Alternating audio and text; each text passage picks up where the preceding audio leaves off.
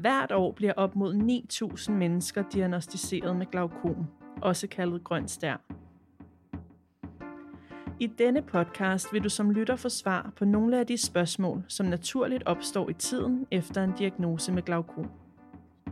Du får et indblik i livet med glaukom, behandlingsforløbet og hvilke tilbud, der er til patienter og pårørende. Podcasten er udarbejdet i samarbejde med Dansk Glaukom Forening med støtte fra Synoptik Fonden. Velkommen til Grøn Stær, en informationspodcast om glaukom.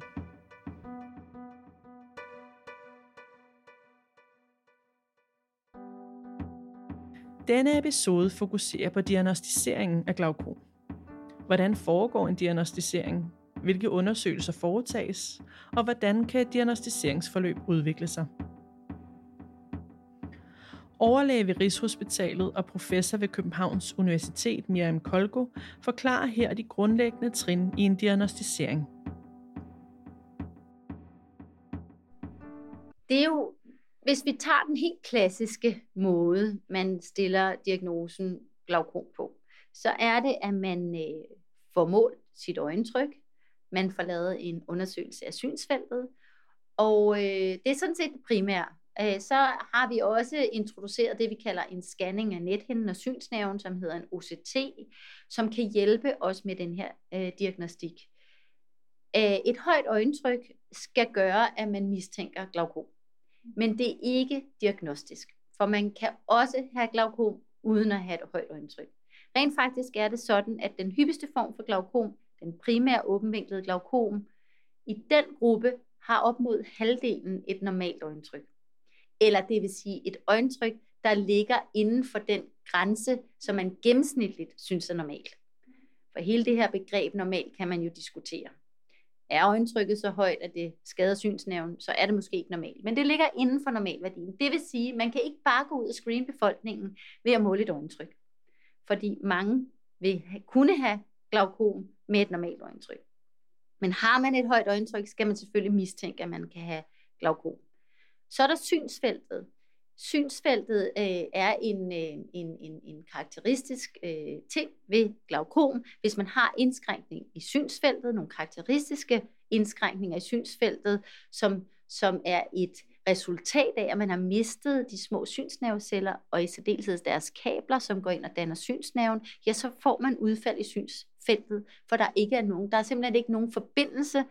Der er ikke nogen oversættelse af det lys, der rammer øjet ind til hjernen, og så bliver billedet ikke dannet inde i hjernen. Så udfald i synsfeltet, det er karakteristisk for glaukom.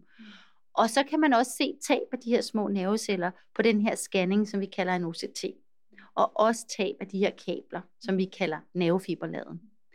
Så det er den måde, man diagnostiserer glaukom på.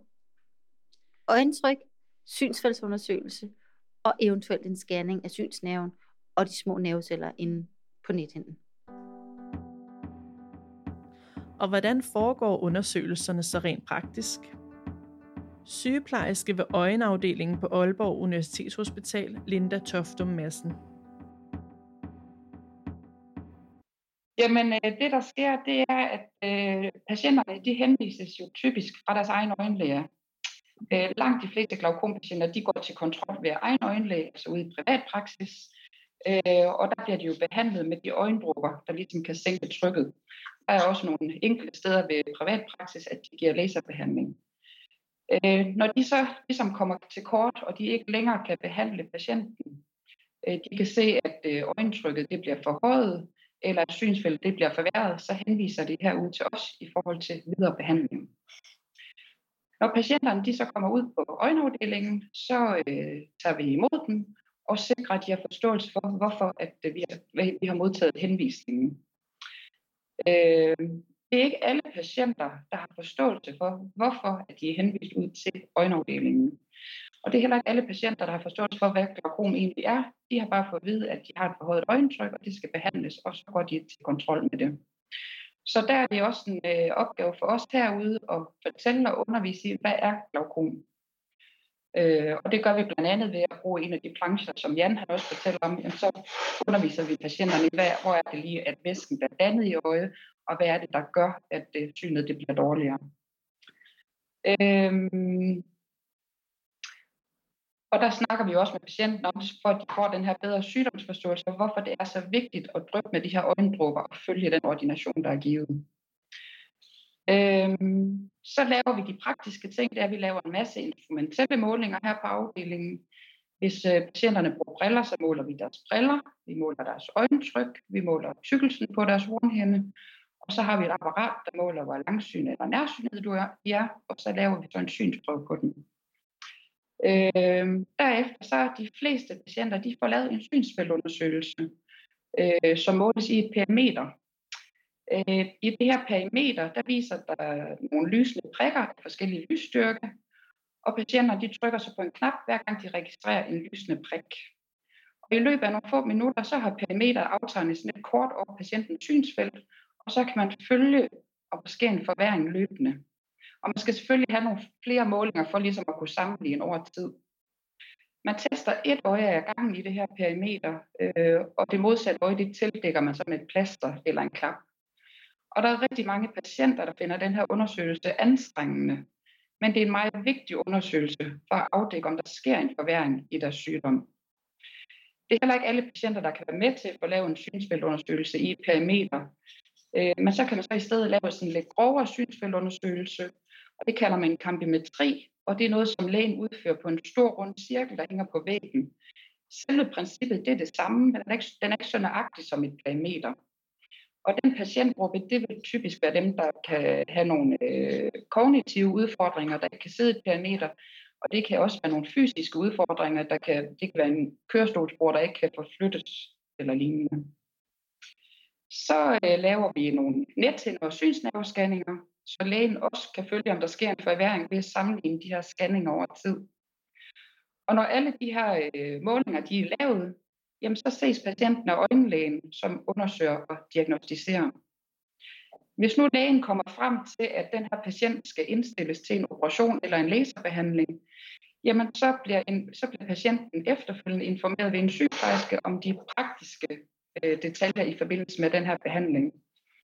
Og det er rigtig vigtigt, at patienter de føler sig velinformerede, når de forlader afdelingen. Og der skal afklares, om der er behov for hjælp til øjendrypning eller andre praktiske gøremål efter operationen. Og det er fordi, at patientens syn kan være svækket efter operationen. Så vi afdækker ligesom patientens sociale netværk for at se, om de har noget hjælp i hjemmet, eller om vi skal sætte noget hjælp ind i form af noget hjemmesygepleje, der kommer og hjælper patienterne. Så det er meget vigtigt, at de føler sig trygge i forløbet, patienterne. Hvad kan man så forvente af det videre forløb, når man enten er blevet diagnosticeret med glaukom, eller har fået at vide, at man er i risiko for at udvikle glaukom? Miriam forklarer her. Hvis man har fået diagnosticeret glaukom, eller hvis man har fået at vide, at man er i risiko for at få glaukom, så går man til undersøgelser. Og afhængig af, hvor stor risikoen er, og det vurderer den sundhedsfaglige person, typisk en øjenlæge, men det kunne også være en anden sundhedsfaglig person, som en optometrist eller kaldet optiker kan gøre, men typisk en øjenlæge. Så måler de trykket, de laver en synsfeldsundersøgelse og en scanning af synsnerven og nethinden, altså en OCT. Og så ser man på, er der nogen skade, hvis man er i risiko? For eksempel kunne det være, at man havde glaukom i første led og kommer for at undersøge, om man nu også selv har fået glaukom.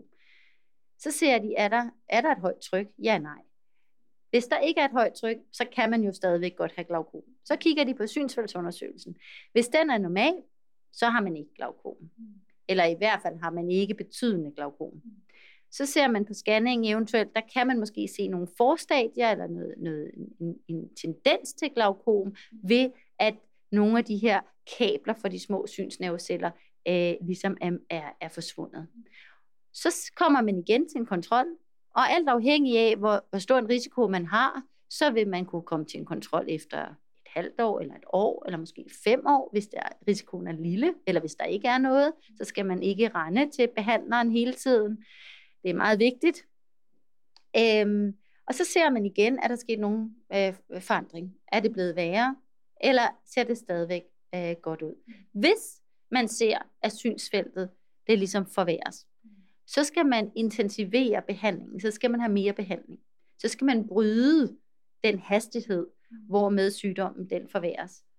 Det kan man gøre ved at sænke øjentrykket yderligere.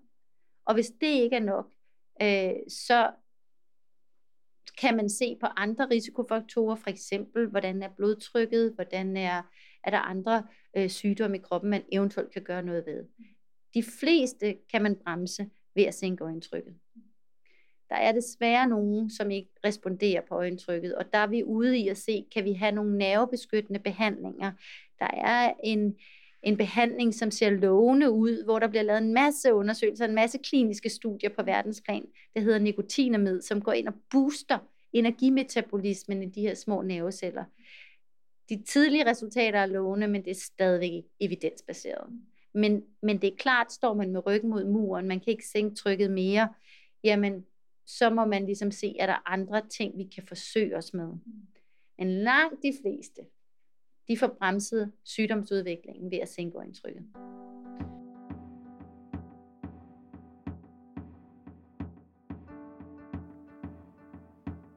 Glaukompatienter fortsætter altså til kontrol for at holde øje med udviklingen. På hospitalet eller i de fleste tilfælde hos egen øjenlæge. Er der noget, man som patient skal være opmærksom på at oplyse sundhedspersonalet om?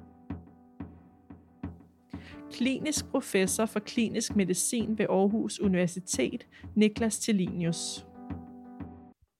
Ja, man kan jo sige, jeg synes jo altid, det er relevant at vide noget omkring, man har andre hjertekarlidelser eller andre sygdomme i nervesystemet, altså andre neurologiske sygdomme. Altså for eksempel har man haft en blodprop, eller har man Parkinson, eller andre sygdomme, som påvirker hjernen. Fordi øjet, det er jo ligesom en del af hjernen. Altså, så har man sygdomme, som påvirker hjernen, så er det også muligt, at det påvirker øjet. Og det er jo vigtigt at vide det, når man ser og undersøger en patient med glaukom eller med glaukom. At der kan også være andre ting, der foregår i øjet, som bidrager til for eksempel synsfaldsdefekter.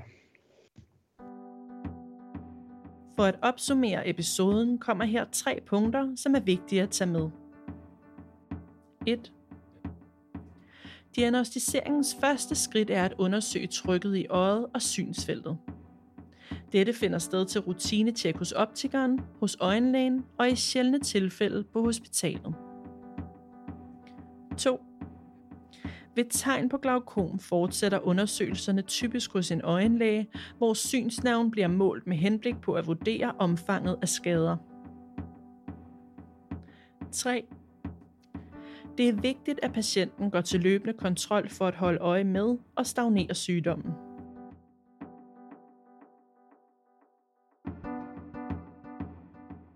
Du har lyttet til Grøn Stær, en informationspodcast om glaukom. Podcasten er udarbejdet i samarbejde med Dansk Glaukom Forening med støtte fra Synoptik Fonden. Vil du vide mere om glaukom, kan du finde links i noterne til episoden. Tak fordi du lyttede med.